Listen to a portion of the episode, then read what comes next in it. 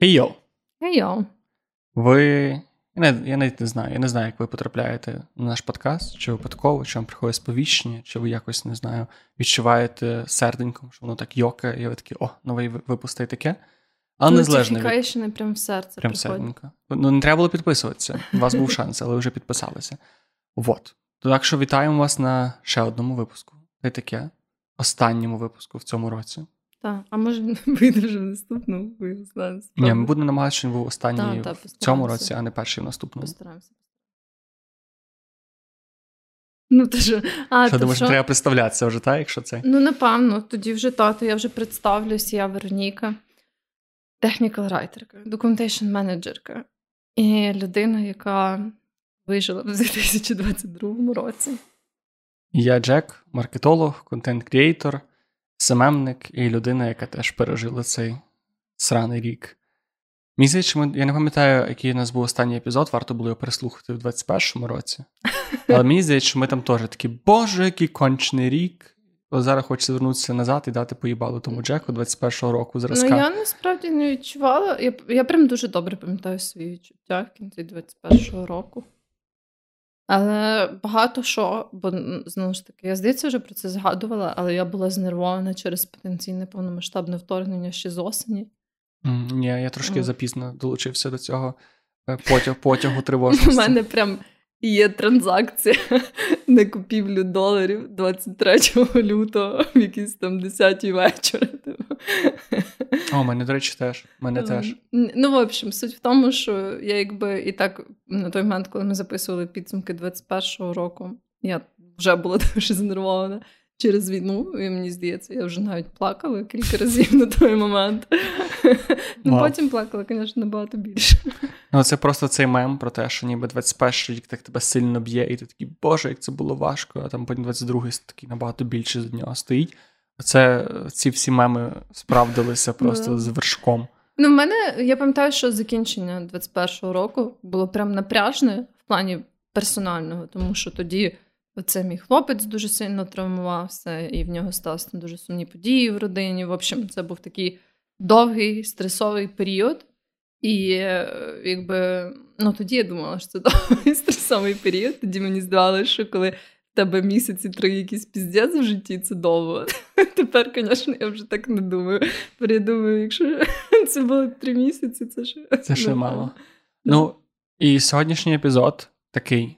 Не знаю, наскільки він буде для всіх-всіх людей, які слухають нас вперше, цікавий, але ми собі дозволимо трошки порефлексувати так. на цей рік через призму нашого досвіду, так. що так, ми пережили, як ми, як, як подкаст, а в першу чергу, як люди, як українці пережили цей рік.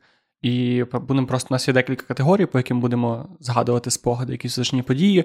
Ну, напевно, найкращий спосіб провести цей подкаст разом з нами це теж відповідати на ті самі не питання, а просто заповнювати ті ж самі комірки, які будемо заповнювати в моїх процесі. Так, так. І загалом.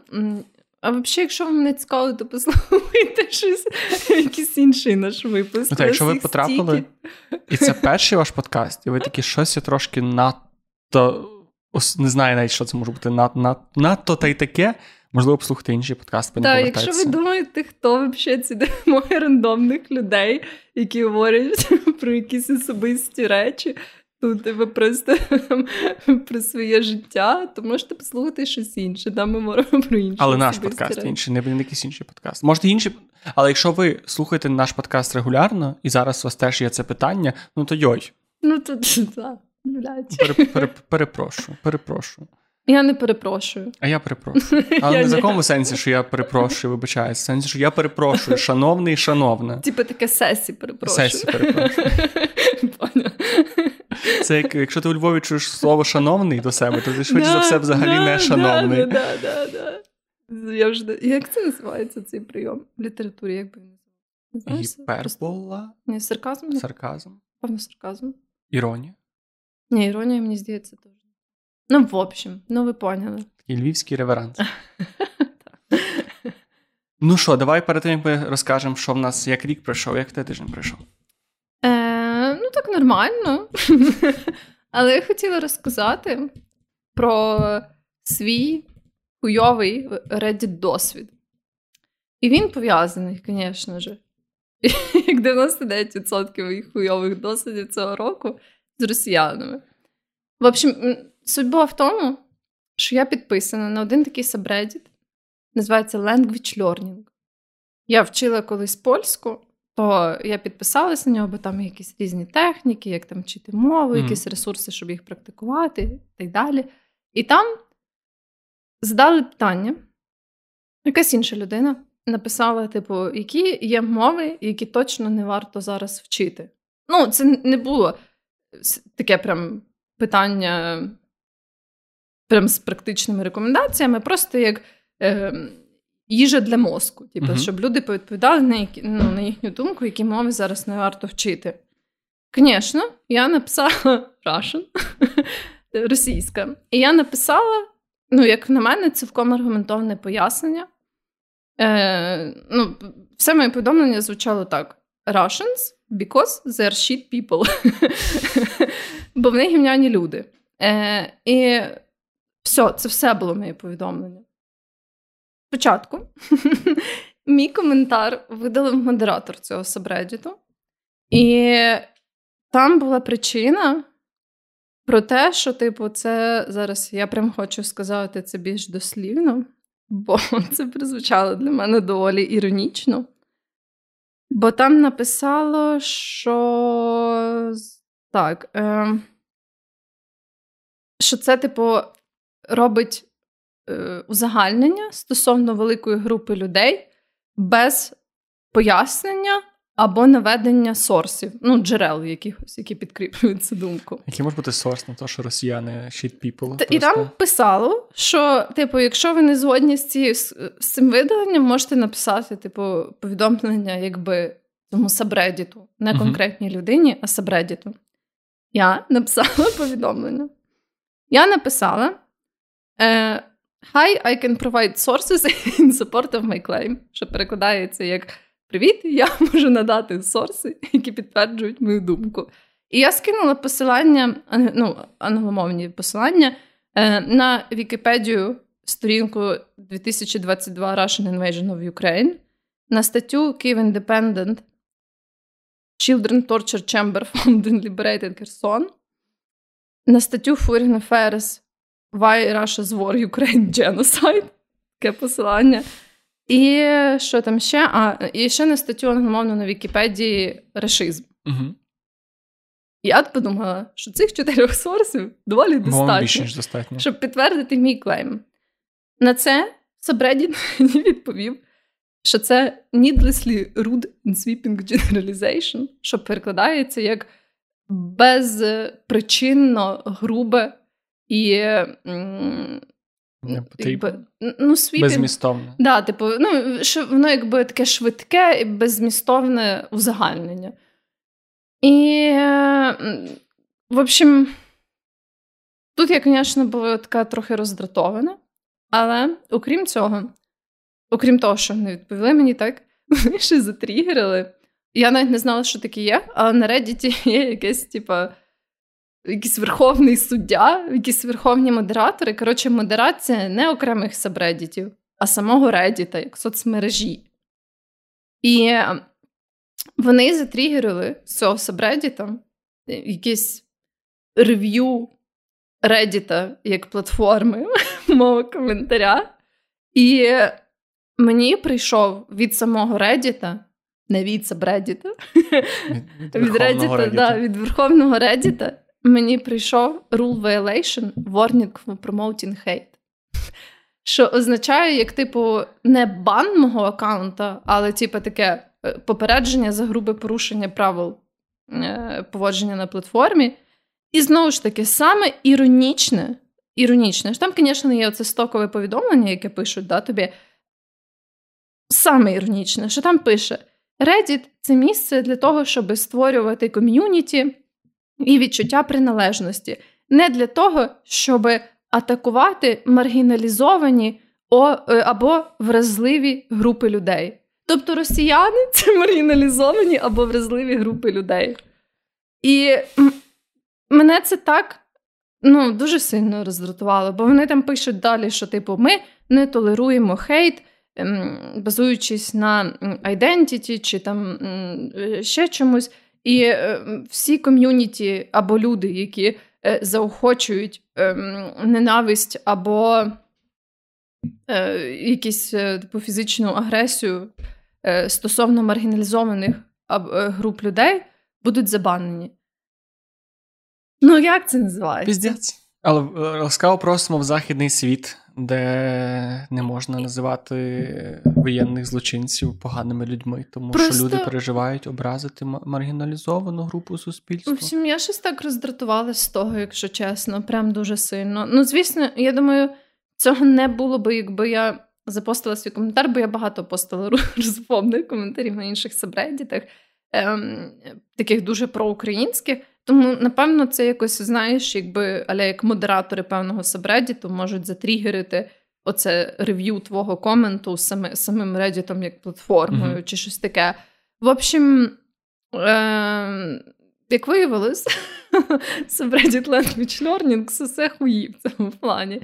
І в самому негативному значенні. Мені дуже цікаво, чи там були коментарі про те, що не варто вчити українську мову, і чи були на них схожі відповіді в плані попередження і так далі. Ну, взагалі, е, якби контент на Reddit переважно дуже проукраїнський. Ну, якби коли ти натрапляєш на якісь коментарі, очевидно, від е, або дуже тупих росіян, або від ботів, там, де знаєш, пише, типа Ukrainians have been bombing Donbass for eight years. То е, в основному всі люди там пишуть, типа лол, там fuck you Russian bot і так далі. Тобто, ну, дуже часто це прям дуже видно на Reddit, оці такі проукраїнські настрої, через що я була ще більше здивована, що так от це все вийшло. Ну, я думаю, що би написала конструктивніше, тебе б нічого не було. Ну, в сенсі би написала, що російську, тому що Russia is invading Ukraine, бла бла бла бла бла. Ну да, але бачиш, я кинула сорси. Ну, ні, я я з тобою абсолютно погоджуюся. Я просто ніби. Просто Не хочу повністю я... розшаровуватися в платформі. яку не, так люблю. Але ніби як знаєш, ну навіть не то, що я написала, типа, Russians, Russian because Russians are shit people and they should all be killed and burned alive. Що без, безсумнівно є правдою. Так, так, однозначно, це думка, яку я хочу транслювати, але я навіть того разу не написала так. Якби я ще написала, що там, не знаю, я хочу виколупувати очі маленьким російським діткам, то окей, ну типу, я би ще могла це поняти. Але я просто написала, що вони shit people. Ні, я абсолютно на тому боці. Reddit, якщо ти нас дивишся, будь ласка. В общем. У нас мене щось у нас падає з даху. Reddit, якщо ти нас дивишся, будь ласка, подумай про свою поведінку. Так. І там. добре забери Вероніки Ворнінг. А нема такого, як на Ютубі, що якщо в тебе два ворнинги чи три, то ти зразу йдеш нафіг, як канал? Ну, я не знаю, насправді, скільки там ворнінгів. Я не читала про це. Можливо, десь в інтернеті є ця інформація, але. Ну, так мені написали, що якщо я ще буду промоутити хейт, то вони забанять. А ти не можеш написати, що ти проведено, ти можеш далі боротися за. Ні, там немає. Там навіть пише в самому цьому повідомленні, що, типу, всі ваші відповіді на ці повідомлення, що це якби повідомлення сформоване автоматично, і всі ваші відповіді, якби конкретно на це повідомлення, не ну, будуть. Ну, це, до речі, могла дійсно потрапити не на модерацію людини, на модерацію просто якоїсь машини, яка просто така прочитала узагальнення і все. Ну, Хочеться в це роз... на це розраховувати. Ну тоді це хуйова машина. Хуйово, та, алгоритми поки Або хуйова людина. Хтось точно винний. Хтось угу. має відповісти за Веронікін Ну, той модератор в Air Language Learning точно конч якийсь. В общем. Така, Такий в мене був веселий досвід. Що в тебе? Я був на концерті. Я був на двох концертах. Цього як так співпало, що я був в, п'ят... в суботу, це було 17 число, на Паліндромі е, Фест Репабліку, а в понеділок на Миколаї 19 числа я був на концерті Кома-Кома в The Fast Republic. Хто не знає, Хто не у Львові не знає, що це не Fest Republic на Комікомі, а був Малевичі. Uh-huh. Хто не знає, що це таке, це перший Fest Republic, це такий звичайний стоковий зал, який є в кожному місті. Малевич це вже більш такий клуб з кращим звуком, де виступають переважно. Там, де переважно дорожчі концерти, і кращий звук, і краще, ну, такий більш хай-енд, скажімо так, зал. Uh-huh. І в мене було дуже. Я знав, що йду на ці два концерти, і в мене було дуже стійке очікування того, що я після паліндрома вийду такий задоволений, класно, класно проведу час. А на Комакому, так як це було більше ініціатив моєї дівчини, то я думав, що після Комакому я вийду такий, ну, прикольна іронічна музика, але вживу воно не то. У мене рівно протилежні враження. Да. Я не знаю, який в тебе досвід з цими двома гуртами. Прям мінімальний, ти, насправді. Ну, тоді ти можливо не до кінця зрозумієш, на чому базується моя думка. Просто паліндром завжди був такий, ну, більш такий андеграунд, реп, Ну, це я знаю. такий це. не до кінця, е, не до кінця, ну, взагалі не попса, антитеза до всього популярного і шароварського, що зараз є. А Комакома це такий постіронічний техно, яке, від якого ти, в принципі, нічого не очікуєш. Воно просто таке веселе, на часі, умовно, і так далі. Але я щось після коми-коми настільки вийшов заряджений емоційно. Перше, прекрасний звук, прекрасний. Якщо хтось має можливість піти на цей концерт, дуже раджу, тому що типу, це реально класний, класний концерт. Єдине, що зіпсувало цей концерт для мене, це посеред концерту е, був було блок з піснями якогось рандомного лабуха. І знову ж таки, можливо, це не рандомний лабух. Я не знаю, можливо, я не знаю всього Може, контексту. Це для тебе. Так, але просто якийсь момент оцей е, музикант зійшли зі сцени, і вийшов просто чувак, якийсь такий, який на весілля грає, і почав грати просто. Він два треки заграв. Перший трек це ж було так кумедно, бо це ніби ніби вийшла така, типу, дуже мінімальна версія Степана Гіги, Мгм. і воно в контексті загальної музики кома-коми, ти слухаєш першу пісню, такий, ну прикольно, весело. Ну, його появу ніяк не пояснили. ні. Виявилося, типу, він промотував свій, свій концерт. Мгм. сольний, який має відбутися пізніше. Але просто коли він заграв першу пісню, ти такий, ну це класний мідляк, веселий, ти такий лабух, це смішно, це іронічно, бла-бла, постіронічно. Потім грає другу пісню. І ти такий, ну це вже трошки не дуже смішно. А потім ще грає третю пісню, і я просто вийшов, тому що я не вигріб слухати стільки такої весільної музики. Але потім концерт повер... Бо я думав, що це вже все. Я думав, що цьому закінчиться, потім концерт повернеться. Вернувся і було все далі добре. Ми собі гоцали. Був слем, все було класно. Але я просто мене вразило. е, Він дуже багато говорив. Сам я просто дуже важко це пояснити, не слухаючи кому кому. Просто в нього дуже такі, в нього є такий вайб МСі Петі місцями. Мгм, В плані мгм. того, що він такий простий хлопець села, але дуже такий мотивуючий. Мгм. І він весь концерт казав, що типу, ви такі молодці, сійте любов, ми переможемо. І в нього, знаєш, дуже якийсь момент він настільки накалив оце моє самонакручування, що я просто почав. Я стояв на концерті, якийсь момент і почав уявляти, як би ці пісні е, сприймалися, якби це був концерт до перемоги України в цій війні. І щось я такий стояв і думав, вау, як би це, як, як, як це е, по-іншому зараз все сприймається. І щось я собі в якийсь момент уявляв, що це концерт для до Дня перемоги, і щось мені дуже від цього було добре. Ну, просто він був такий дуже. Якось не намагаюся передати. Він, та, він сам був такий, типу, тримайтеся, ви такі класні, давайте любов, давайте не будемо злими один до одного, давайте. В нього ще пісні такі дуже позитивні в всяких всіх сенсах. І да, в якийсь момент мене дуже це розчулило. Це саме Ну, це стояти, гарно, уявляти. Так. Я Це просто гарно. для мене найбільше здивування те, що після паліндрома я вийшов і такий, ну, ну типу, не... багато разів його радив, все ще раджу, але не, не зовсім мені сподобався сольний концерт. Угу. Просто не зайшло. Не був той настрій, не був той звук, і не... Ну, буває, да. так сталося. А комакома я не очікував нічого і вийшов з нього прям такий заряджений. Не знаю, чи я хочу ще раз на концерт, ну можливо, не на наступного року, але Угу. так, якщо у вас є можливість піти в своєму місті, дуже раджу. Але коли вийде якийсь рандомний лабух, то в нього три пісні, просто можете сміло виходити. Я не знаю, що це за рудимент в цій системі концерту, але вже хай буде так, як Якийсь може кум. Знаєш. Ну, так виглядало, типу, вийшов мужичок собі такий і почав співати пісню, що там впала зірка, впала зоря, а потім ще одну пісню, потім ще одну пісню. А в кома що в нього всі пісні півтора-дві хвилини. Ага. І коли ти цілий концерт слухаєш півтора-дві хвилини пісні, а потім пісня на 5 хвилин, то таке відчуття, що ці три пісні тривали довше, ніж решта концерту. Тому для мене це був якийсь дуже дивний, дуже дивний спін-офф. Цікаво, цікаво. Та й таке. Та й таке. Що, давай до підсумків року. До речі, маленький дисклеймер. Ми. От там, там є багато пунктів, аля найсумніші події, найвеселіші події, і ми свідомо не включали в це якісь воєнні досягнення чи початок війни, тому що, ну, по-перше, тому що це очевидний спільний досвід. Ми хотіли більш концентруватися на нашому досвіді навколо війни. Тому те, що ми не, не кажемо про Кримський міст умовний під час е, найвеселішого спогаду, це означає, що ми для себе це знецінюємо. та, та. Це просто трошки Ми інший фокус. однозначно ну, дуже цінуємо той вклад е, в наше життя, який вносять Збройні сили, які нас захищають, і люди, які волонтерять і допомагають Збройним силам це робити.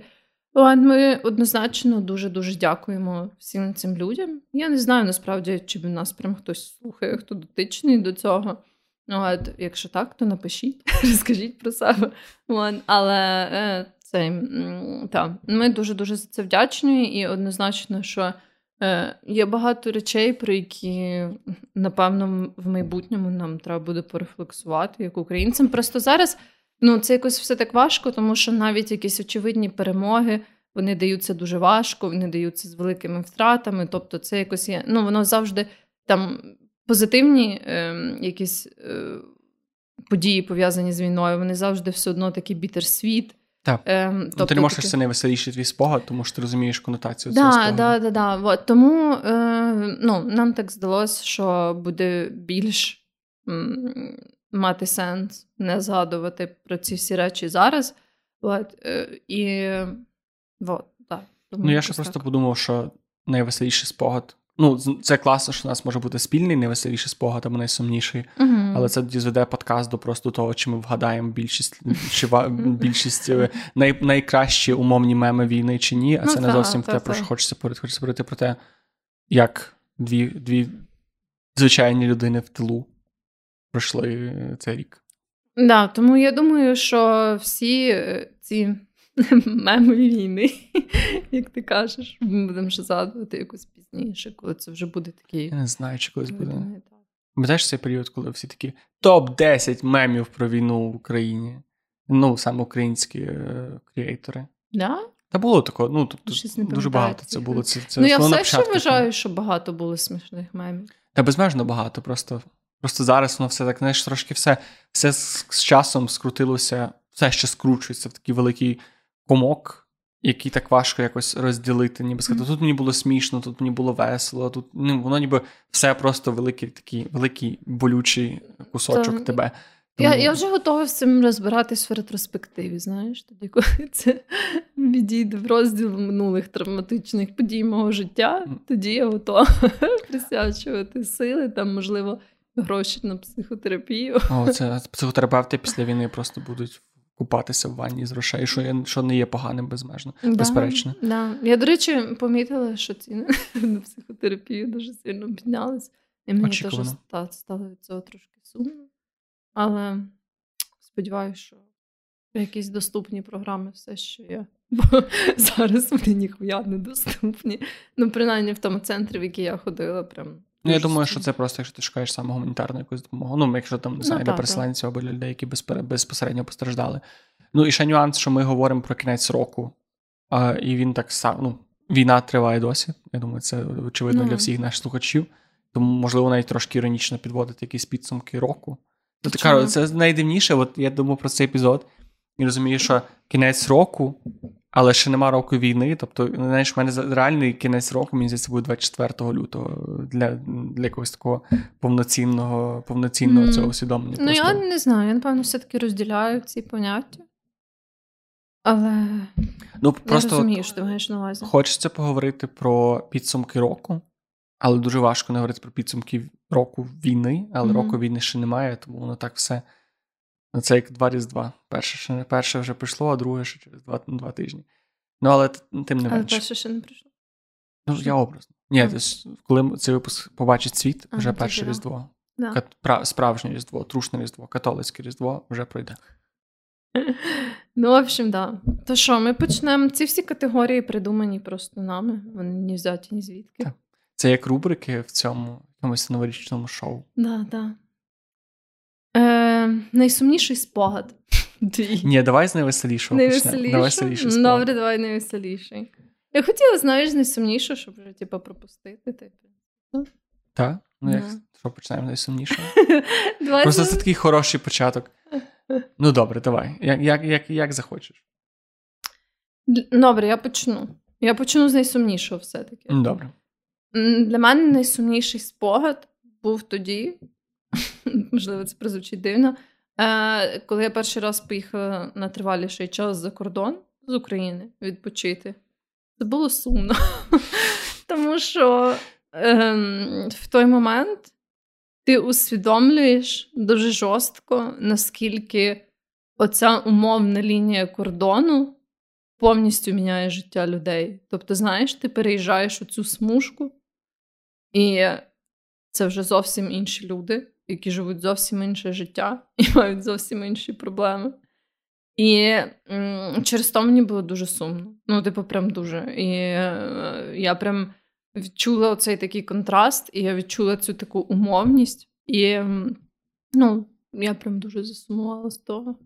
Саме через те, що ти не частина цього, чи через те, що ти не можеш так жити? Чи... Ніби як через те, що просто, типу, е, ну так це функціонує в світі, що якщо, типу, в Україні, наприклад, вмирає е, там 100 людей від ракетної атаки, то це типу ок.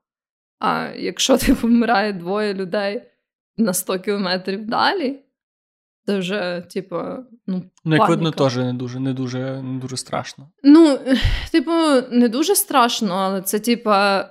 Я маю на увазі в контексті резонансу, який набули. Так, але це, типа, неймовірна, жорстка подія, типа, це прям піздець, і всі прям, ну, розумієш, що я маю на увазі? Тобто, це якби не є щось стандартне, типу, бо якби ти вже не дуже дивуєшся, коли від ракетної атаки помирають люди, типу, якби це не було кончено. Ну і так само про спосіб життя, що, типу, от ти перетинаєш цей мовний кордон, і все там вже, типу, ну, очевидно, що я говорю про місцевих людей, не про людей, які переїхали з України. що, типу, це вже люди, які не не травмовані цими всіма подіями. Це люди, які мають просто собі звичайне життя зі своїми звичайними побутовими проблемами. От, е, І це таке. Ну і це, що в Польщі. В Польщі, мені здається, ще багато людей, які були дотичні, саме які допомагали біженцям. Ну і поляки в більшості дуже підтримували допомагали. Я сьогодні мав просто дзвінок з жінкою з Аргентини.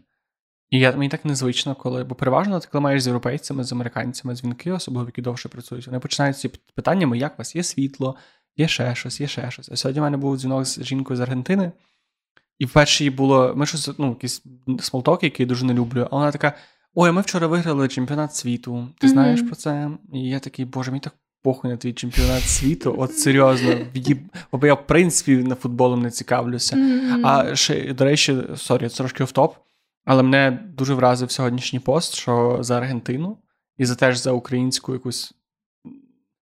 Це з розряду, коли писав якийсь умовний російський блогер, що підтримує Україну, всі такі дякую тобі, молодець. От так само, що Аргентина виграла війну, і всі. Е, Аргентина виграла війну. Sorry.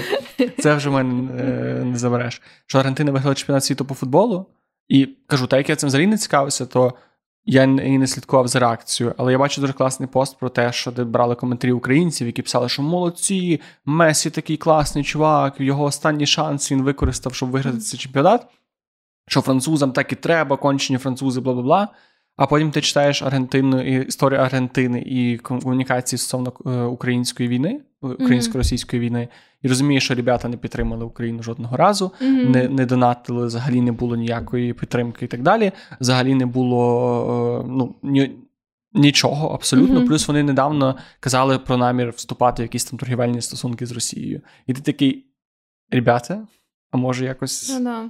Ну, от і це просто мене ти казала за різницю в ставленні до війни буквально за кордоном. І от це коли ти слухаєш людей з Аргентини, які, звісно, дуже далекі, але вони для них це взагалі якась просто весела історія по телебаченні, і то така не не дуже однозначна. Да, да, і просто знаєш, там, коли я говорила з місцевими людьми, ну знову ж таки, мені важко сказати м, саме про людей з ближніх країн до України, тому що, очевидно, вони були найбільш. Ем, ну, на них найбільше вплинули ці всі хвилі міграції і так далі.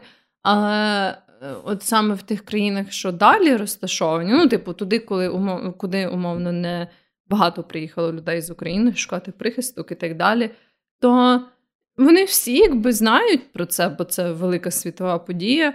Але ти просто розумієш, що вони не розуміють. Ну, вони не знають, як це. І в багатьох там штуках, які вони говорять, ще щось, ти прям відчуваєш, що вони не знають. Типу, вони, І вони не зрозуміють цього швидше за все. І ну, це не якесь засудження, да, очевидно, що і ми були в такій позиції багато разів, але мені просто було сумно від того, що просто твоє.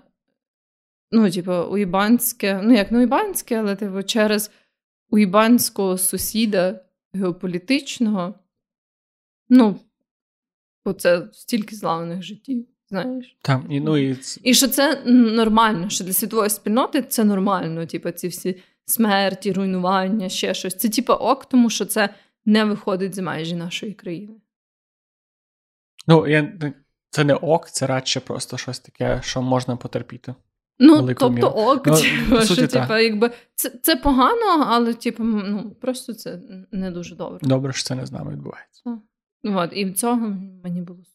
Тому я вважаю, що це, напевно, був найсумніший. Ну, я чув дуже багато схожих історій людей, які жили в Америці, переїжджали, і всі кажуть, що так дивовижно, коли ти розказуєш якісь такі очевидні для України речі, але людям за кордону, і вони тобі дають якусь таку таку дичину. Так. Який твій? Мій найсумніший спогад. Е, мене Я розказував це на подкасті ще раніше, десь в перших епізодах під час війни. Але у мене такий. Це, по-моєму, це ще був лютий, кінець лютого, або початок березня. Ми в той період жили в мене в селі в батьків, тому що нас не було де жити у Львові.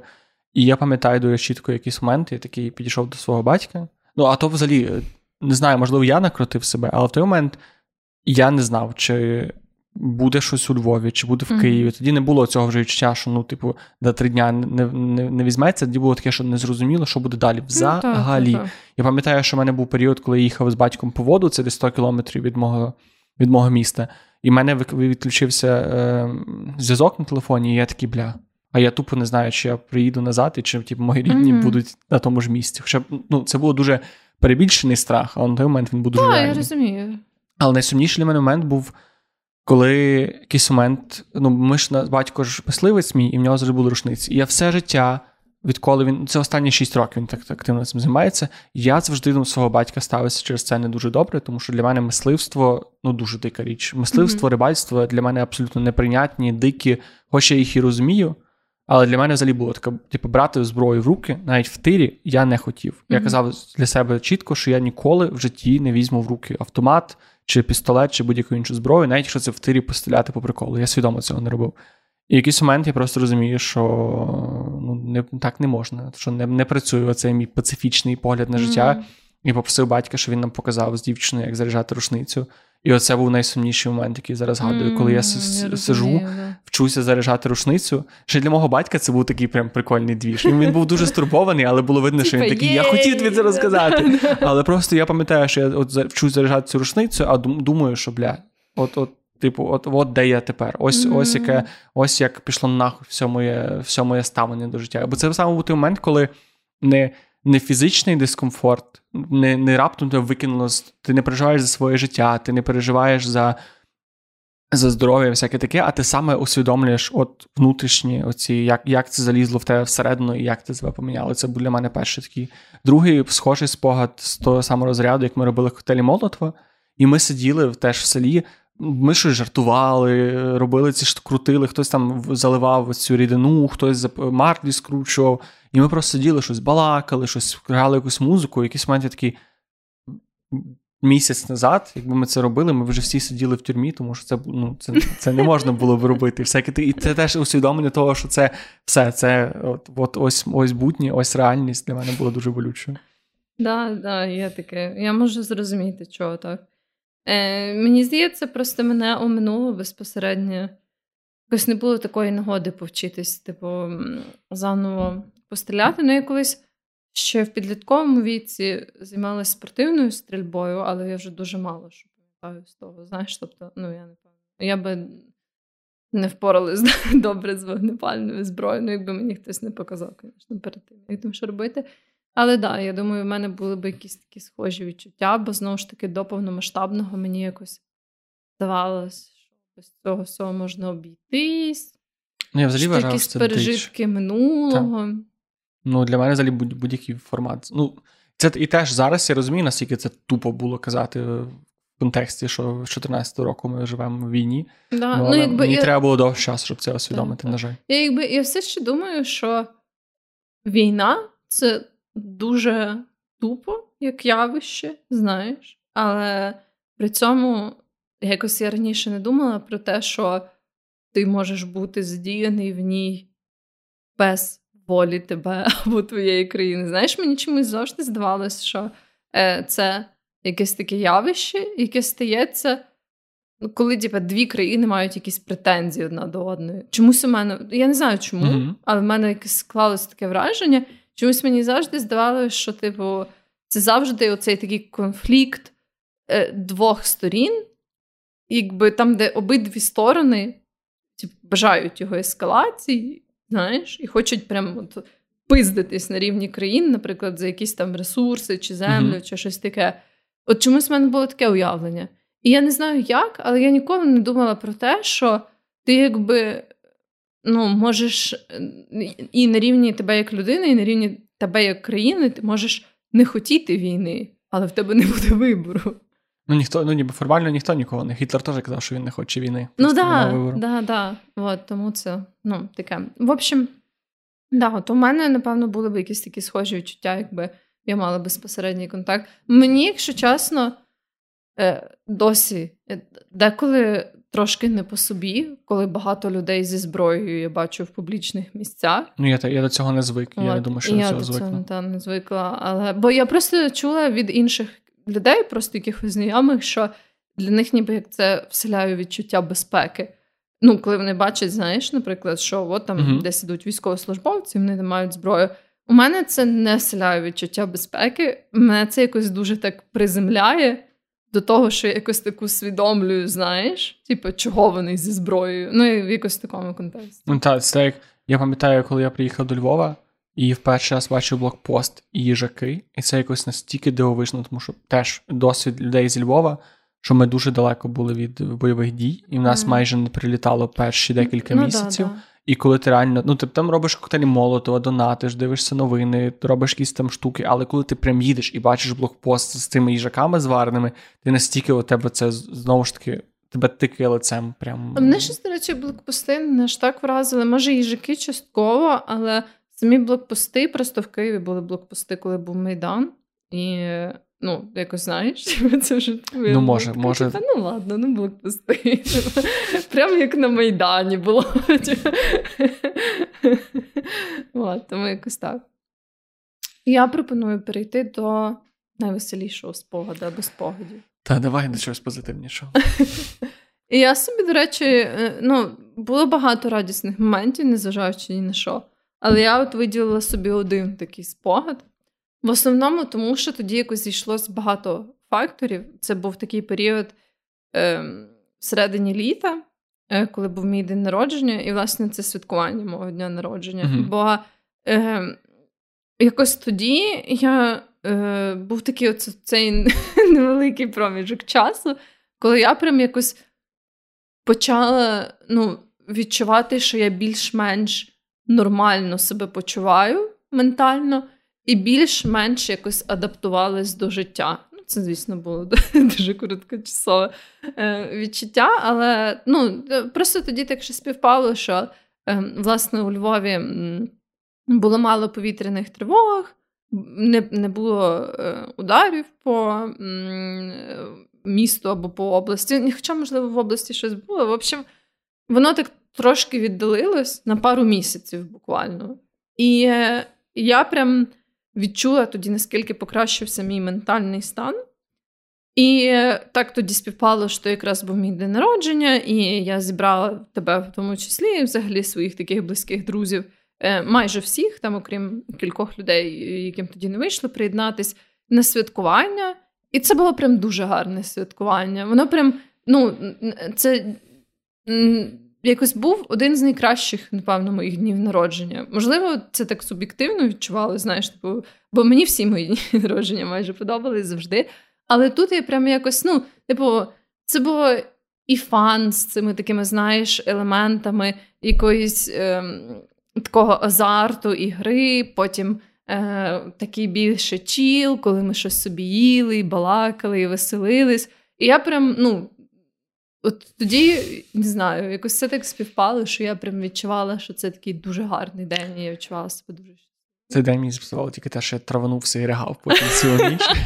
А так, то день був прекрасний. У мене такого не було. Я не ригала, тому я відчувала себе супер. Ні, Але це справді це був такий день, коли здавалося, що ти на день повернувся в 21 да, 21 чи 20 І це було якось так класно. Тому е, ну, я це кажу, не хочеться дискримінувати всі інші щасливі спогади, які були в мене цього року.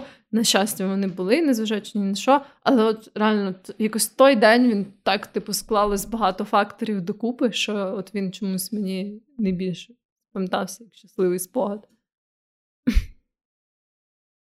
А що в тебе? У мене теж у мене більш двоякий е, в сенсі спогад, тому що для мене найщасливіший спогад це день, коли я приїхав на цю квартиру з дівчиною, тому mm. що ми дуже довго до цього готувалися, дуже довго робили і всяке таке. І от перший день, коли ми приїхали, це був супер щасливий день, тому що ми ми перше з'їхали від батьків, тому що ми два два місяці перед тим жили батьків, але планували два тижні. І це вже був такий дуже довгоочікуваний день, mm-hmm. і це вже ну це просто ми такі вже нарешті ми повертаємося до Львова, ми повертаємося в квартиру, ми нарешті будемо тут жити і всяке таке. І я просто я згадував найщасливіший найщасливіший спогад. І я здав цей спогад, а потім я думав про найсумніший спогад і здав, що в той самий день мій найсумніший спогад це така картина, мене фотографія на телефоні, як мій батько стоїть і курить е, в мене на кухні.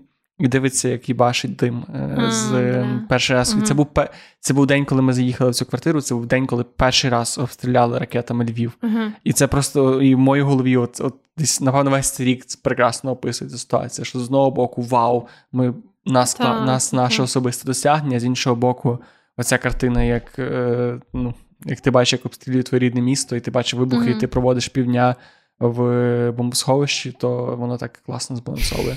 Але якщо абстрагуватися від цього, тоді так, це був дуже класний дуже ну, класний день. І ще в мене була дуже класна поїздка, бо цього року в мене було дуже мало поїздок, будь-куди, насправді, mm-hmm. може, дві-три, і то таке щось по області. Ми дуже класно, ти, на жаль, з нами не поїхали, але ми поїхали до наших спільних друзів в село. І теж це був таке село Львівської області, де взагалі там, до речі, були перед тим удари недалеко від того, але в той момент було настільки тихо, спокійно. Mm-hmm. Ми ходили по горах, ми збирали квіти, ми щось просто мали пікнік е, на свіжому повітрі, щось просто говорили, і теж це був такий прекрасний ескапізм на один та, день. Так, гарно. гарно. Що ми? Приходимо до наступної категорії. Давай. Можна, до речі, додати улюблені воєнні спогади. Я от подумав, як як категорію. Улюблені воєнні. Ну, в сенсі, куди можна запхати ці най... такі най... най... найбільш е, які речі, які тебе або розчулили, або втішили, але саме з, з війни. Ну, давай тоді зараз. Давай. Давай найсумніше, що стане. Найсумніше. Що тебе найбільше розчулювало за за, війну, за цю всю війну? Розчулювало в позитивному чи негативному? Негативному. негативному? Ну, мені здається, одне з самих е, неприємних, ну як неприємних, взагалі таких трагічних для мене було це, напевно, коли е, вже було. Е, коли вже в пресі почали з'являтися ці повідомлення про те, як відбувалася окупація Київщини і mm. Чернігівщини. І ну, це, власне, коли тоді сплила інформація про Бучу, про всі інші окуповані міста, містечка, села, і коли ну, стало зрозуміло, в яких умовах якби, жили ці люди. Ну, а то да, це, напевно, для мене був перший такий прям шок. Е, І друге, що було з такого, це я пам'ятаю, коли е, в Вінниці. О, якраз з Вінниці це був мій мій е, От, е, е, Коли в Вінниці потрапили тоді в центральну площу, здається, і там теж було дуже багато постраждалих. І я тоді прям теж була дуже шокована. Тоді тоді було дуже мало втрат саме таких цивільних та. глибше на заході та, України. Та. І це та я пам'ятаю, от мене більше це вразило, тому що до того чомусь я мало натрапляв на особ... ну, на особисті історії, а це був mm-hmm. якраз після цього удару по Вінниці, по цьому супермаркету. То я декілька я заходив в інстаграм, і в мене просто якийсь мій близький знайомий каже: типу, у мене була подруга, яка була, яка загинула через це. Mm-hmm. То я заходжу в TikTok, і там якийсь аккаунт виставляє, що у нас у нас була працівниця, яка в цей момент загинула. Ну і там було стільки та, таких та. історій. Воно і в той момент, да, я пам'ятаю, це було просто просто. А це були такі для мене дві найсумніші. Що з веселого? Ну, я думаю, Скільки може бути щось веселе? Я думаю, як у всіх. Типу, там, коли вдарили по Криму перший раз, коли вдарили по Кримському місту, коли звільнили Херсон. Ну, і коли е, відбувся ну, той їхній типу, тактичний відступ з північних регіонів. Ні, ще. Блін, як звали цього конченого чувака, який. М- той, що в Херсоні був е, очільником адміністрації. А, я поняла, блін, я теж забула. Стрімусов. Да, да, Оце був такий прекрасний день, коли він здох. Да. Це просто я пам'ятаю, що я дивився Стерненка, який постійно казав, що він тимчасово тимчасово живий. І такий, боже, ну, типу, так рідко Нарешті. стається, що це знаєш, так гарно співпадає. Ти просто да, дивишся день да, Стерненка, другий день дивишся новини, і просто всі такі ой, розбився ДТП. І ти ой-ой. О, Це ж мені постійно піднімає настрій, саме те. Кожен раз, коли тепер Стерненко каже, що хтось тимчасово живий, то мені аж приємно стає. А що для тебе було найвеселіше? Ну, це смерть смерть стрімусу. Ну, тобто ти ти розказала про інші веселі, радісні, веселі це дуже дивне слово. Дуже дивне Блін, слово. Я ще, до речі, пам'ятаю, що для мене радісним було, коли. Е, Боже, в мене насправді якась така хуйовіша стала пам'ять, можливо, через травматичних цих травматичні ці всі події. От я, наприклад, забула прізвище Стрімусова. Ну, в общем, суть в тому, що в якийсь момент на сході там був дуже жорсткий котел для росіян. І прям, типа, можна було в Твіттері читати О, від ці військових. про котли. Да, це від військових, як вони там, ну, типу, просто пачками вбивають росіян. Е, І про те, що там просто, типа, жорстка різанина для них, типу, і що там дуже багато їхніх жертв. І я пам'ятаю, що я дуже мені нравилось читати це все. Бо там, знаєш, прям ну, від першого лиця читали mm-hmm. від якихось різних людей там в Твіттері, ще в інших каналах, там, де постять прям безпосередньо військовослужбовці. Ну, вони там оминали трохи деталей, бо там, ну, як завжди, не зразу було ясно, що відбувається до кінця деякі деталі, що там приховували і так далі. Але навіть то, що вони могли викласти, це було прям гарно. Обов'язковий блок завершений. Так. Спонтанний обов'язковий блок. Так, те, що ми сказали, ми не будемо обговорювати, але обговорили. Ну, якось воно так якось вже пішло. Ну, так уже, так. Ну, не, ну, неможливо. Неможливо було це оминути. Добре, те, за що ми вдячні цього року. ЗСУ? Ну, Так, це однозначно. Це ну, Про це ми да, це ми вже згадували. О, окрім речей, пов'язаних з війною. Ну, нашим ну. ДСНС, ЗСУ, електрикам, насправді, працівникам електричних органів. Електричних органів? Електри... Це можна сказати електрики? Узагальнити це як електрики? Напевно. Електрики. Ну, тобто люди, які зараз е, рятують нашу не, комунальники. Та, тобто всі чоловіки і жінки, які рятують зараз нашу енергосистему, так. нашу фінансову систему, нашу воєнну систему і наше життя. Тут тут більше нічому точно не вдячний, ніж цим всім людям. Ну так, а щось е, більш особисте да, з твоїм життям. Я хотів сказати, що це вже рік, який я провів взагалі без русні в моєму інфопросторі, без ніяких відео російською мовою, uh-huh. книжок російською, якихось інстаграм-блогерів російською, пісень російською, навіть від українських артистів. І я можу сказати, що це я дуже вдячний цьому цій війні, якщо так можна сказати, саме за те, що вона мене мотивувала в кінці кінців повидаляти це все. І я себе почуваю настільки добре. В моєму житті стало менше гавна. Mm-hmm. І навіть якщо абстрагуватися і умовно припустити, що це давало мені якусь цінність, і навіть чисто з такого чисто практичної точки зору, абсолютно абстрагуючись, наскільки це можливо від політичної ситуації, все ще мені здається, що я себе почуваю настільки легше за рахунок того, що я втратив свого інфополя ось ці наративи, які mm-hmm. просуваються цими людьми, незалежно від того, чи вони хочуться, чи не хочуть. Тому що я пам'ятаю періоди, коли я більше був в російському інфополі, що в них оцей постійний піздець, оцей постійний, що в нас нам закручують гайки, в нас все хуйово. Воно було, типу, ти дивишся технологічний контент, така хуйня. Ти слухаєш якусь веселу музику, така хуйня. Ти дивишся якийсь стендап, така хуйня. І зараз я рік без цієї хуйні, і це так прекрасно. No. Ну так, я погоджуюся, погоджуюся. У мене теж були схожі штуки. А я хочу, в мене ще було кілька речей, які я собі написала, за які я вдячна. І перше, за що я вдячна, це за близьких людей в моєму житті. Бо я вже про це згадувала, але я прям дуже сильно це відчула, наскільки ем, важливі люди в моєму житті важливі.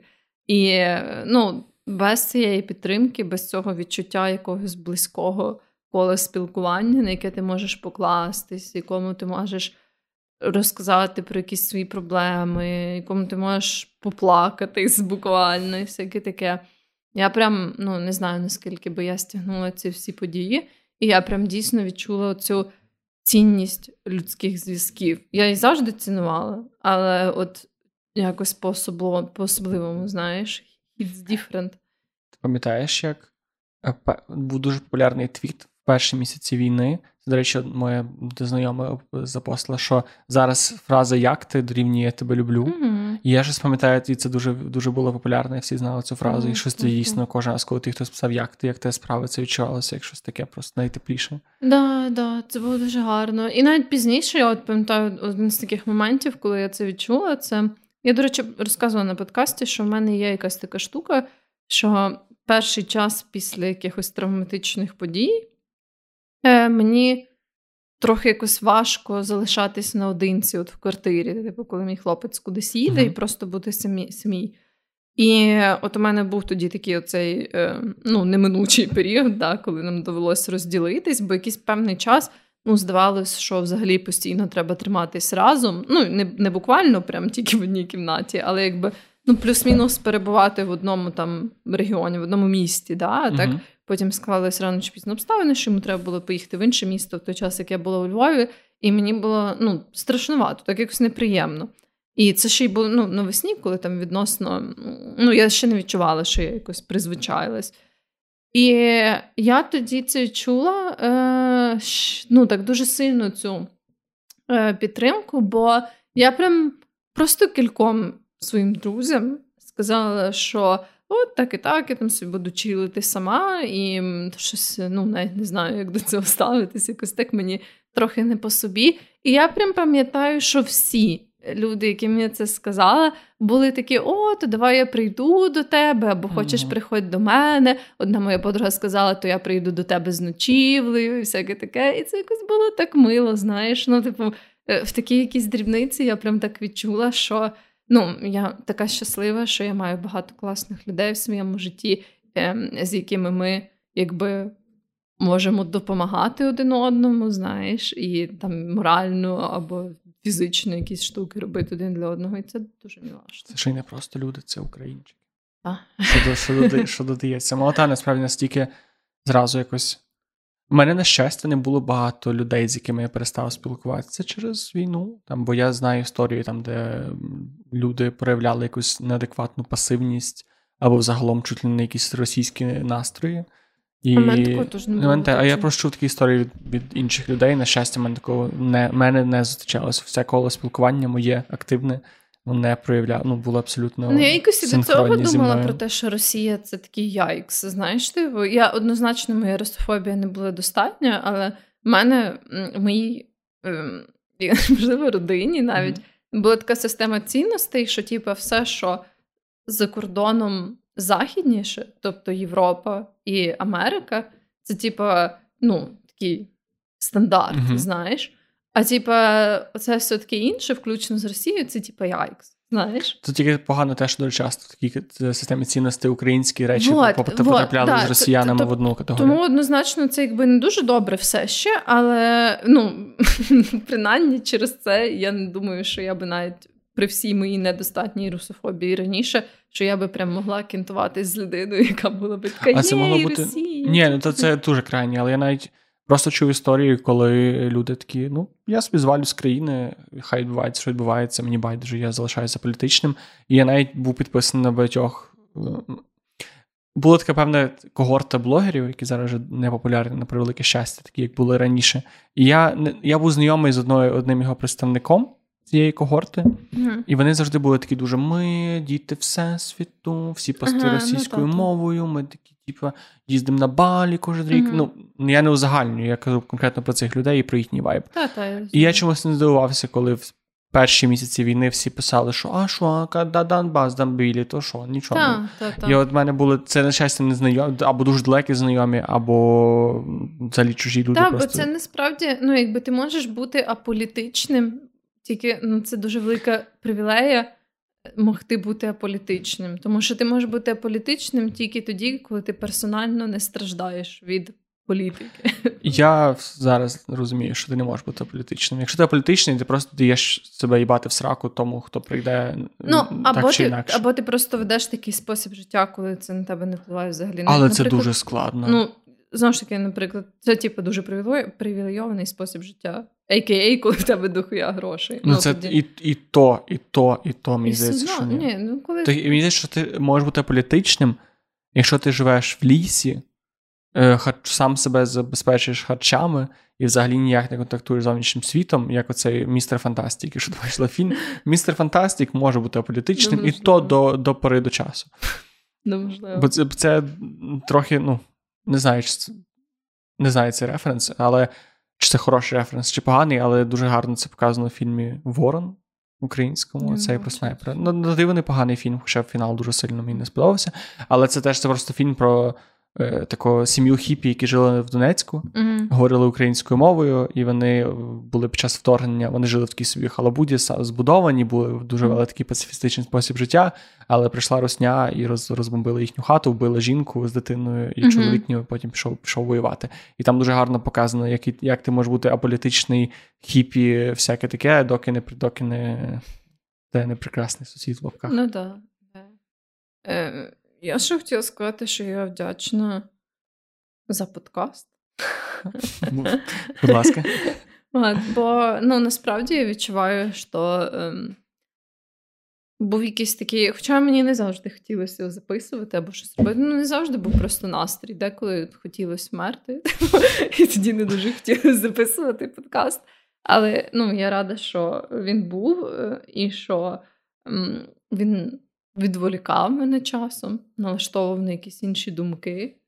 Це був ну, класний досвід. Надіємося, що і наших слухачів хоч комусь це помагало. Хоча нам, mm-hmm. здається, писало декілька людей, що їм було, що вони прожили з нами цей період так чи інакше. Навіть якщо цей подкаст, зараз я просто про це думаю, абстрагуватися від того, що чим популярні ми чи не популярні ми через 3-4 роки, якщо ми доживемо то це буде дуже цікаво, дуже цікаво подивитися ці всі випуски цього року і mm-hmm. чи порівняти їх, чи знаєш, чи просто подивитися, як це було.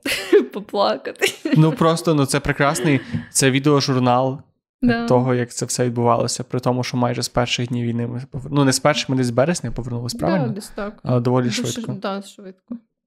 Так що Я так. пам'ятаю. Цікаво, до речі, чи багато людей, якщо ви є такі, які почали нас слухати саме десь поствоєнних епізодах, ну, перед під час воєнних епізодах, я не пам'ятаю, який саме це якийсь 56 чи 57 чи десь туди.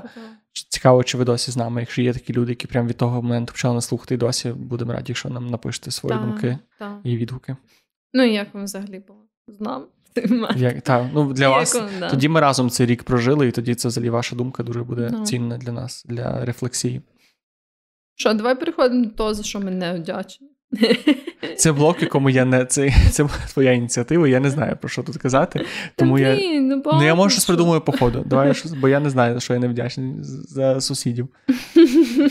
Я хотіла сказати, що я не вдячна за ці свої фізичні прояви стресу, тому що це дуже зайобує, коли ти ментально не в найкращій своїй стадії життя. І коли це ще починає завдавати тобі фізичного дискомфорту. Е, як там якісь головні болі або ще щось. Ну, це прям ще, це ніби як знаєш, твоє власне тіло ще додатково тобі оце створює проблем. І це тупо бісить, якщо чесно. Ну, типу, блядь. Ну, якби, по ідеї, твоє би власне тіло мало би тако піднапрягтись і підсупортити тебе в цей момент.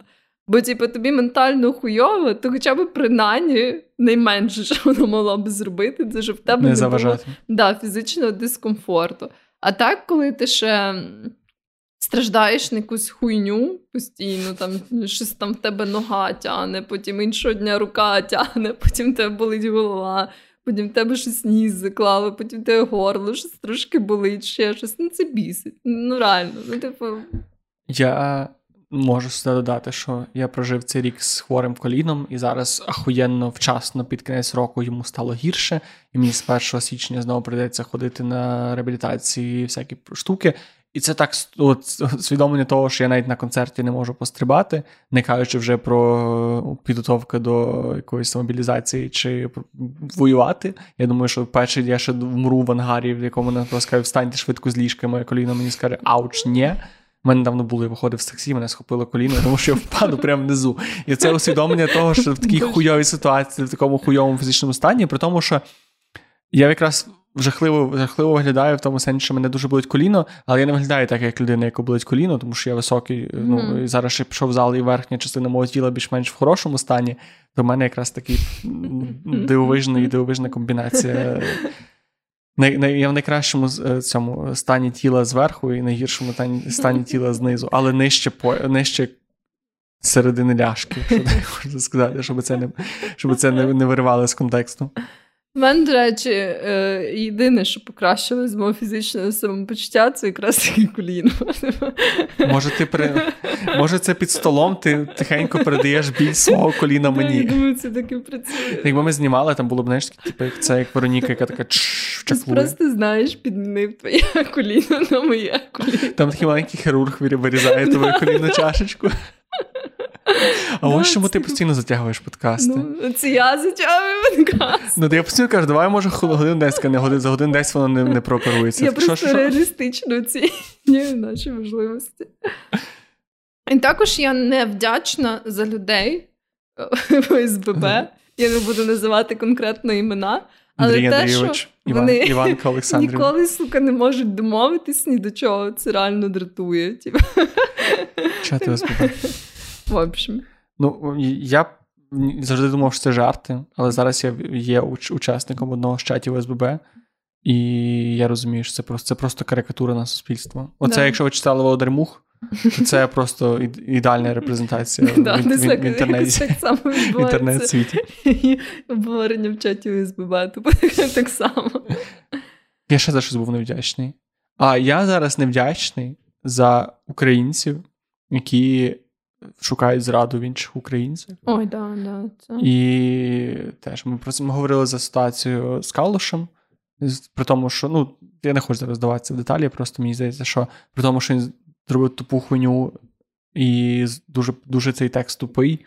Люди, які тепер хочуть її закенселити, скасувати і вбити, чуть ли не, мені здається, трошки перегинають палку. І це дуже часто відчувають саме українці, україномовні, україномовні українці на інших україномовних українців, які не роблять, які роблять хоч мінімальні помилки. Ну, я думаю, щоб наш подкаст був з тобою популярніший, то нас би з'їли. Ну, Тобто я вже уявляю, що ну, може, це надто само, само е, слово забув. Само. Самовпевнено, дякую. Можливо, це надто самовпевнено так думати, але мені здається, що навіть цей подкаст Якби він там умовно боги Ютубу чи боги якоїсь іншої платформи його дали дуже сильно промовтнули, то ми б зловили багато хейту за те, що типу, о, жаліються на життя та пиздуй в армію, або а ти така, типу, ну коротше. так багато. Але не так багато, як могло бути. І, власне, за такі коментарі, за такий якийсь, як казав кома-кома, в тилу має бути любов. mm Проявляйте любов один до одного. Ну, за це я не вдячний. Чи цього не так багато, як могло бути? Правда. Що ми переходимо до нових навичків? Угу. Я би хотіла сказати, що е, одна з нових навичок, яка з'явилась, і зробила такого свого роду камбек в моє життя, це всякі сука фізичні обрахунки. Я ніколи не любила фізику, прям ніколи. Я не любила фізику. Оці всі штуки, там, де, типу, От є такі, така потужність на вході, а, і тут да, типу, є оцей вольтаж, і є така формула, щоб його порахувати, але це працює тільки для цього послідовного підключення, для паралельного, то інакше. І ну, це ще прості штуки там з послідовним паралельним підключенням, але оця штука... Не узагальні, будь ласка, прості штуки. Для мене це досі не не, не Але я вчила рівень. фізику в універі, і там взагалі якийсь піздець, тому що, от, наприклад, математику я дуже сильно любила завжди і люблю зараз. Тому що в математиці воно завжди все, типу, мало для мене сенс. І воно все було послідовне і логічне. В тебе є якісь загальні принципи, е, там, наприклад, стандартні. Способи там, не знаю, е, обчислення границі. Ти там все зводиш, типу, до того, обчислюєш, все заїбісь. А в фізиці там ніколи, сука, не було такої якоїсь формули, яку би ти просто підставив, і все було би добре. Там завжди тобі треба зрозуміти, що якщо це не в вакуумі, то тут додається ще плюс 10, але чому плюс 10 ти ніколи не розумієш, а потім виявляється, що можливо якась константа, але це константа помножена на іншу константу, тому що там таке середовище. В общем, я завжди не любила фізику, і через оці всі постійні зміни цих обрахунків, які ти все маєш поняти якимось чином. В общем, мені вона давалась дуже важко, і щось в моєму мозку не працює з фізикою разом. І оце, е, коли ми почали рахувати ці всі давно забуті слова, як там вати, ампери, вати години, як порахувати, скільки ампер треба на вати години, скільки сонячні панелі тобі треба, щоб зарядити екофлоу на 750 ват годин.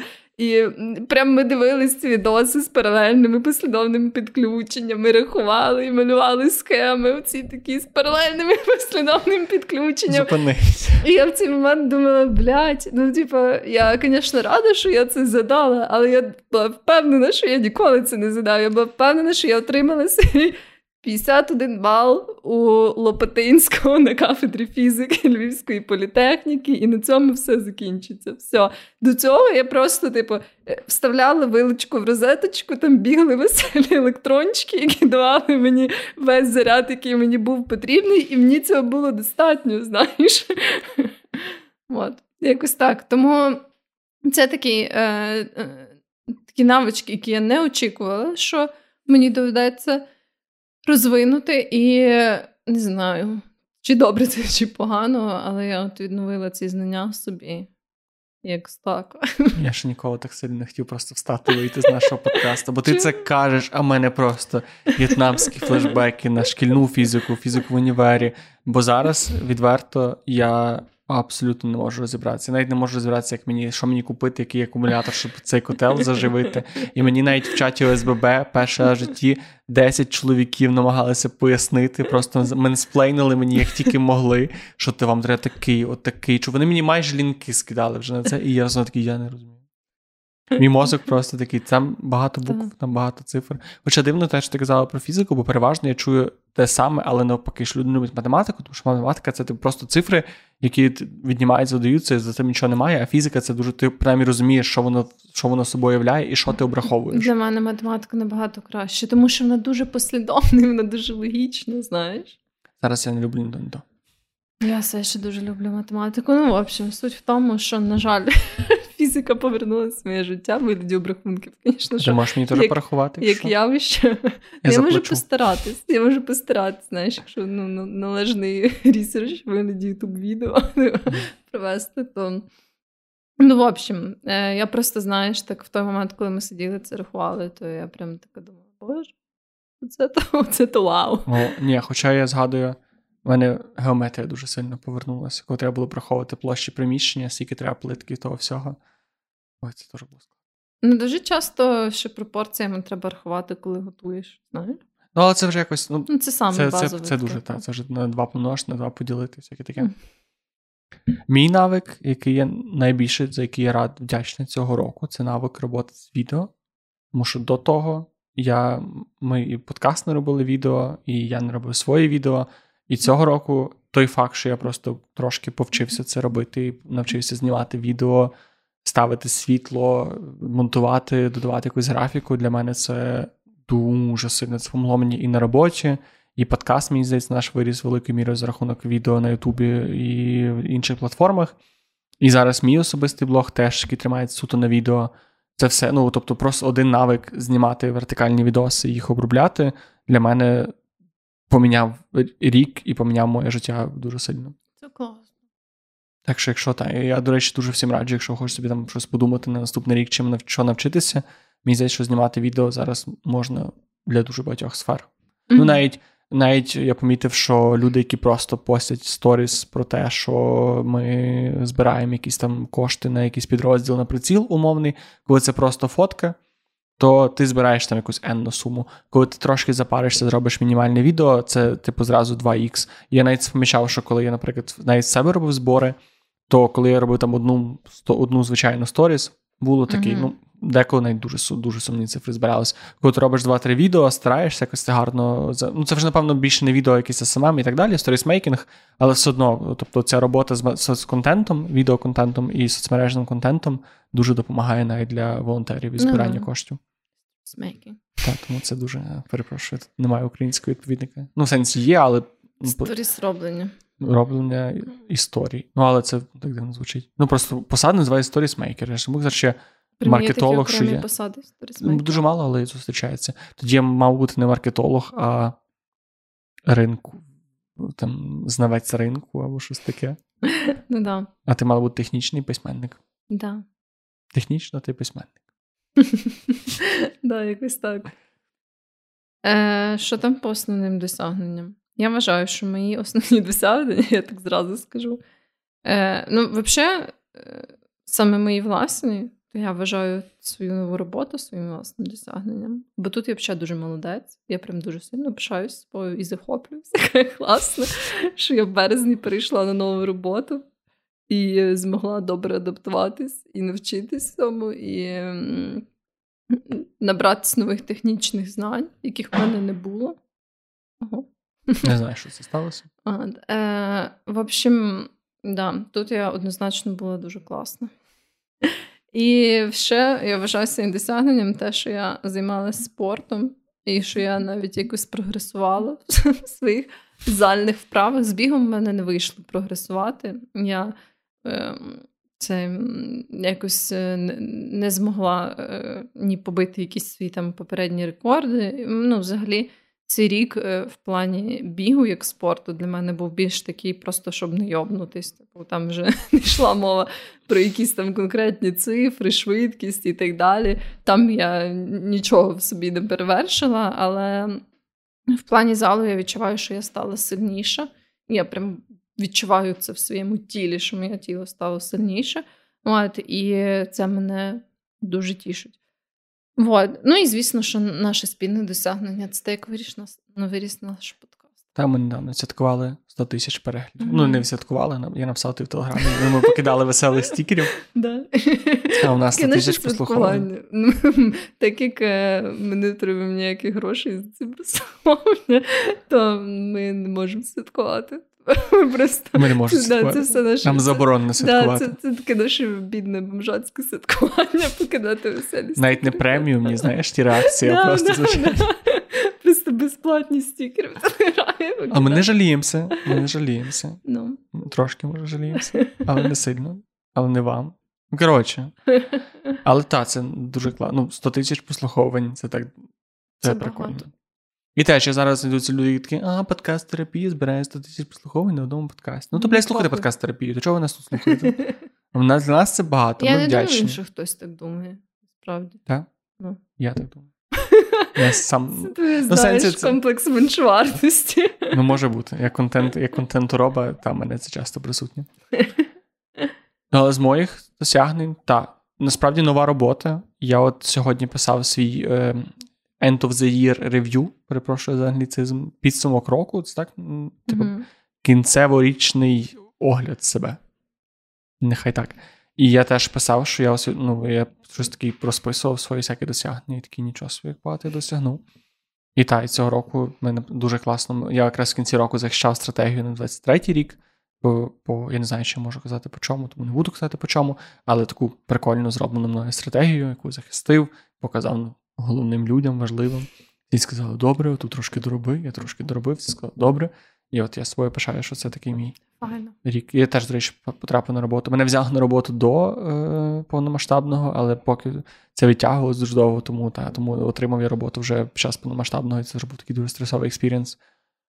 А досягнення, ну, теж я розповідав, 10 тисяч тіктоців в інсті, в інсті вже 16, по-моєму. І теж те, що я почав цей блог. Я так довго його починав, боже, я три роки ходив навколо нього, ходив навколо нього. І думав, може так, а може так, а почати так, а треба підготувати то, зробити логотип. А потім якийсь момент просто такий, та похуй про книжку піду розкажу, і все, і воно просто від того часу, як сніговий ком. Єдине, що зараз останні два тижні я щось настільки був відірваний від реальності, що не міг мало часу цьому приділяв. Але загалом так, для мене це велике досягнення. Перше, те, що я це почав робити. Друге, те, що воно непогано зараз працює, і вже навіть, можливо, скоро будуть якісь перші рекламні інтеграції. Угу. Я ще не знаю точно, але можливо, можливо, можливо. Нічого, ну це солідно. Це Так. солідно. Так що таке. Е, що там ще? Ну і остання рубрика на сьогодні це наші плани на подкаст у 2023 році. Продовжувати. Нас дуже сумно. От єдине, що мені не подобається, що ми цього року з подкастом не зробили, так це те, що ми. Там нас ми пропускали декілька тижнів, і в нас не виходить. Це 96-й епізод або 95-й епізод. Але коли ми про це говорили, я тобі зразу сказала, що в нас не вийде. Ну, але я вірив, я вірив, що нас цього, цього року ми зробимо Але сотий там не виходили виходило так по тижням. Так? якби ми тільки записали. писали. А ми не стільки ми не так багато тижнів пропустили. Але ми це вже рахували. Е, ці обрахунки вже тоді, коли ми пропустили декілька тижнів. Якби ми не пропускали прям взагалі тижнів, або менше пропускали тижнів, то ми б сотий вже був. Ну так, якби ми через повномасштабне вторгнення не взяли би якихось деофів, типу, то. Ні, там ну більше. Ну коротше, я все одно би хотів. Я трошки сумно, що сотий подкаст буде для нас е, вже в 23-му році, надіюсь. Але так, це, це теж трошки засмучує, але все ще дає надії на майбутнє. Ну так. Да. Так а що ми плануємо? Розкажи. Я не знаю. Ну, в сенсі, ми не, не, не той подкаст, який, на щастя, працює, чи, на жаль, я навіть не знаю, працює сезонами. Ми точно продовжимо всі наші рубрики, напевно, іде додамо точно щось нового. Ми, я дуже хочу, щоб ми ще покращили якість відео. Зараз я хочу робити краще, щоб ми робили кращі обкладники на YouTube. Мгм. Може, ми ще покращимо якість звуку, бо досі нам прилітає час від часу коментарі про те, що поганий Джека мікрофон. Швидше за все. Але швидше. Ну ми вже намага... ми вже рік це, блядь, робимо, і ну, воно може бути просто дуже інкрементарно, інкрементарно. Але я от вже майже стараюся не рухатися від мікрофону. Точно ми будемо забирати типа і типу. Типу? Ми навіть не говоримо типу. Ну, я не знаю. Ми вже забрали всі типу, лишилось тільки типу Хіба і типа. так казали? Це вже не важливо. Ну, коротше, тобто я все, ну, мені здається, що. Може, ми, ж, ми, може, ми ж з тобою щось придумаємо цікаве на подкаст, але поки Ну, що. live event ми маємо. Live event. Live event. Ми його Я обіц- вже чекаю, поки ти скажеш live event. Якщо, якщо ви хотіли наш е, живий е, запис подкаста дуже сильно і не розуміли, чому ми це не робимо, то можете кидати в мене всі свої звинувачення. Ми не робимо це через мене, через те, що мені страшно це робити. І ще інстаграм live треба.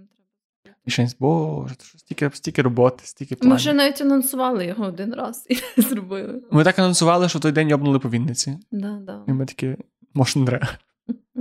Ну так, ну і от тоді м, м, там щось, по-моєму, кілька людей нам написало, що, типу, трагічні події стаються дуже часто, і ніби як, ну, не те, що прям треба відміняти якісь заплановані події, але я просто тоді була дуже вражена і була дуже сумна, і я щось не, не мала. Та ми всі були. От. Е, ну, в общем, да, але ми ще хочемо це зробити колись. Ну, я дуже хочу. Ні, це я так не люблю, коли с- сідають блогери і такі, ми таке плануємо. Зараз ми вам розкажемо, що ми плануємо, а потім не зробимо цього. Ми вже так зробили декілька разів з цими записами, тому зараз я буду дуже обережний із Та Ми маємо це зробити просто, от і все. Ну, маємо так. От і все. Я просто. Це, це просто береш і робиш, знаєш. Ну, бачиш, мені треба деколи три роки, щоб я почав щось робити. От ми якраз це наш третій рік запису подкасту. Типа третій закінчився, чи третій починається? Так ось так я вже не рахую. То вже, стільки пройшло. е, Да. Да, да. Стільки прийшло.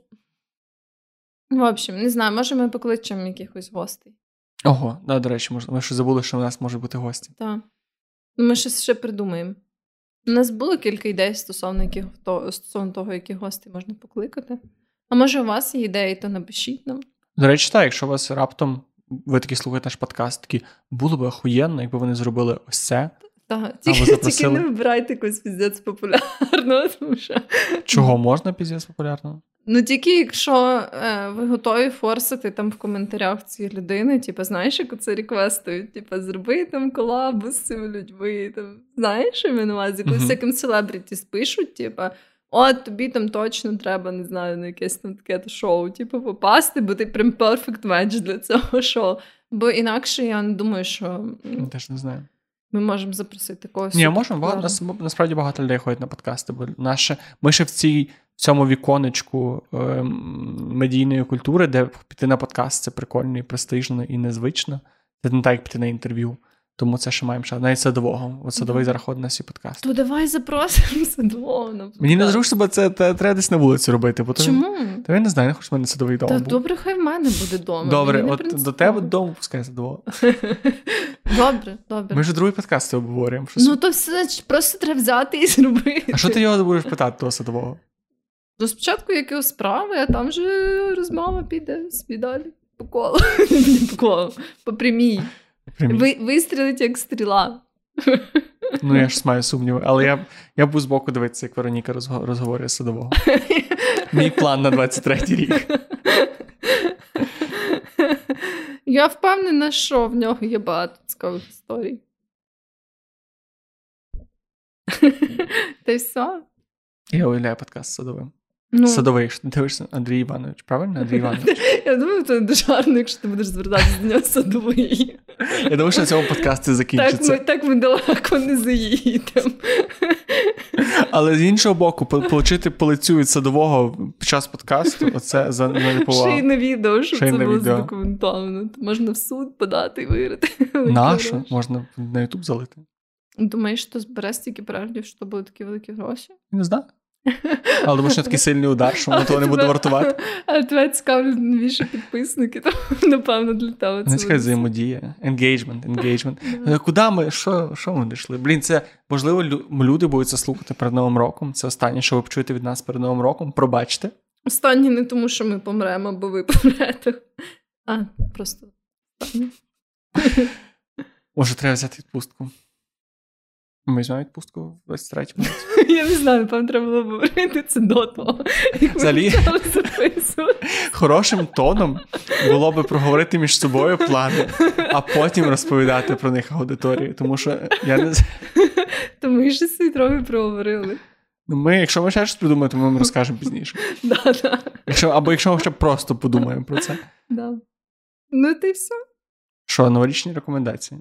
Новорічні рекомендації? Блін, треба було приготувати спеціально новорічну рекомендацію. У мене не новорічна, мене звичайна рекомендація. Так, а ну зараз докажи свою рекомендацію, подумаю про новорічну рекомендацію. Я хочу порадити YouTube канал україномовний, прикольний, якісно зроблений, з дуже приємною ведучою. YouTube канал називається Стася. І вона такий займає дуже цікаву нішу в українському Ютубі, якої я раніше не бачив. І це такий, як би це назвати? Це контент про всякі. Е, якісь, блін, зараз е, підберу слово. Про щось таке скандальне. От mm-hmm. вона ніби розповідає, чому Макдональдс така е, скандальна компанія. Uh-huh. Або вона мала класний випуск про бодіпозитив, який, в принципі, непогано доповнює наш з тобою випуск про бодіпозитив. Сьогодні я дивився від неї відео про. Про що я дивився відео? Вау, я забув, я буквально перед подкастом дивився про щось відео і забув, про що я дивився відео. Ну, коротше, е, Стася, дуже раджу. Ну, супер приємна ведуча, супер класний монтаж. Мені все подобається, тому дуже раджу всім глянути. Mm. Я подумала, що я порекомендую таку штуку. Мені здається, я ще цього не згадувала, але якщо згадувала, то нічого страшно. Собі прикольно зробити підбірку новорічних і різдвяних серій тих серіалів, які ви дивились. І передивитись просто типу, по одній-дві оцих спеціальних різдвяних угу. випусків. Це створює насправді прикольну атмосферу. І, ну, звісно, що найлогічніше це робити саме з тими серіалами, які ви бачили, щоб просто собі там нагадати. От, Бо якщо це прям новий серіал, то це може бути трохи відірвано від контексту. Але в дуже багатьох там британських американських серіалів є така штука, що вони випускають Майже якісь всіх. спеціальні епізоди на свята. От, Це створює прикольну атмосферу, і там, якщо ви святкуєте десь в такій більш домашній компанії, то це непогана активність, яку можна собі придумати. Можна якусь ще алкогру придумати, то, якщо у вас всі старше 18 років. А який, наприклад, я просто зараз думаю, є прекрасний епізод Шрека і Мадагаскару Різдвяні. Да? Прям прекрасний. Це, це такі маленькі фільми на 20-30 mm. хвилин, але вони об, обидва прекрасні. Ну, це гарно. В друзях є. В друзях. В офісі. Здається, да, в офісі, в як я зустрів вашу маму, по-моєму. теж є якісь е, в в докторі Хто є різдвяні спешли. доктор, хто там прекрасний різдвяний спешл. От. Е, ну, в общем, так, да, є з чого вибрати насправді. В кінь Боджек є. Якщо є, то в сон дивіться. Різдво краще не треба. Так, кінь Боджек це для, для іншого досвіду. Ем, що там ще? Ну, так, коротше. Ви знаєте, які серіали? Ком'юніті в цьому серіалі теж таки доволі популярний. Нема що. Там В общем, І ще, якщо ви дивились мультсеріали, це окремо додам від себе. Якщо дивились якісь мультсеріали, мультсеріали в дитинстві, там теж переважно є різдвяні епізоди, ще якщо багато сезонів, то їх там багато. Тому прям мені здається, що Так. з старих мультсеріалів це, це дуже класно. правда. Та й все. Все? Закінчимо, закінчимо рік. Нам треба бенгальські вогники якісь або щось таке. Чи бенгальські вогники це теж радянська якась хуйня? Та чого? Ні? Я ж тепер не знаю. Вони дуже просто. Просто все викидаємо. Ми вже олів'є і шубу не їмо. Різдво 25-го, ніяких бенгальських вогнів. Дід Мороз, Уїбан, Святий Миколай, наш пацан. Все. То Jingle Bells. Jingle Bells, Jingle Jingle Bells. Bells. Щедрик, ти. Щедрик і много еліта. Все, більше ми нічого не співаємо. А як же Jingle Bells? Або що там ще є? Дзень зелень. Дзень зелень. Дзвоники дзвонять. Добре, добре. Ну все, наступний раз зустрінемося з вами у 23-му році. Так. Так дивно, дивно це казати. Всім гарно відсвяткувати. Всім гарно. Мгм. Все. Сподіваюсь, що ми всі не часу. Всім бажаємо знайомитися. Не забувайте, будь ласка, про новорічні різдвяні донати. Це супер важливо. Мгм. І ну, я, я завжди х- хочеться думати, що про це не треба нагадувати, але зайвий раз нагадую, що стали, задонатили, можна дати далі йти по своїм справам. І всім гарного часу доби. Здоровенькі. Па-па.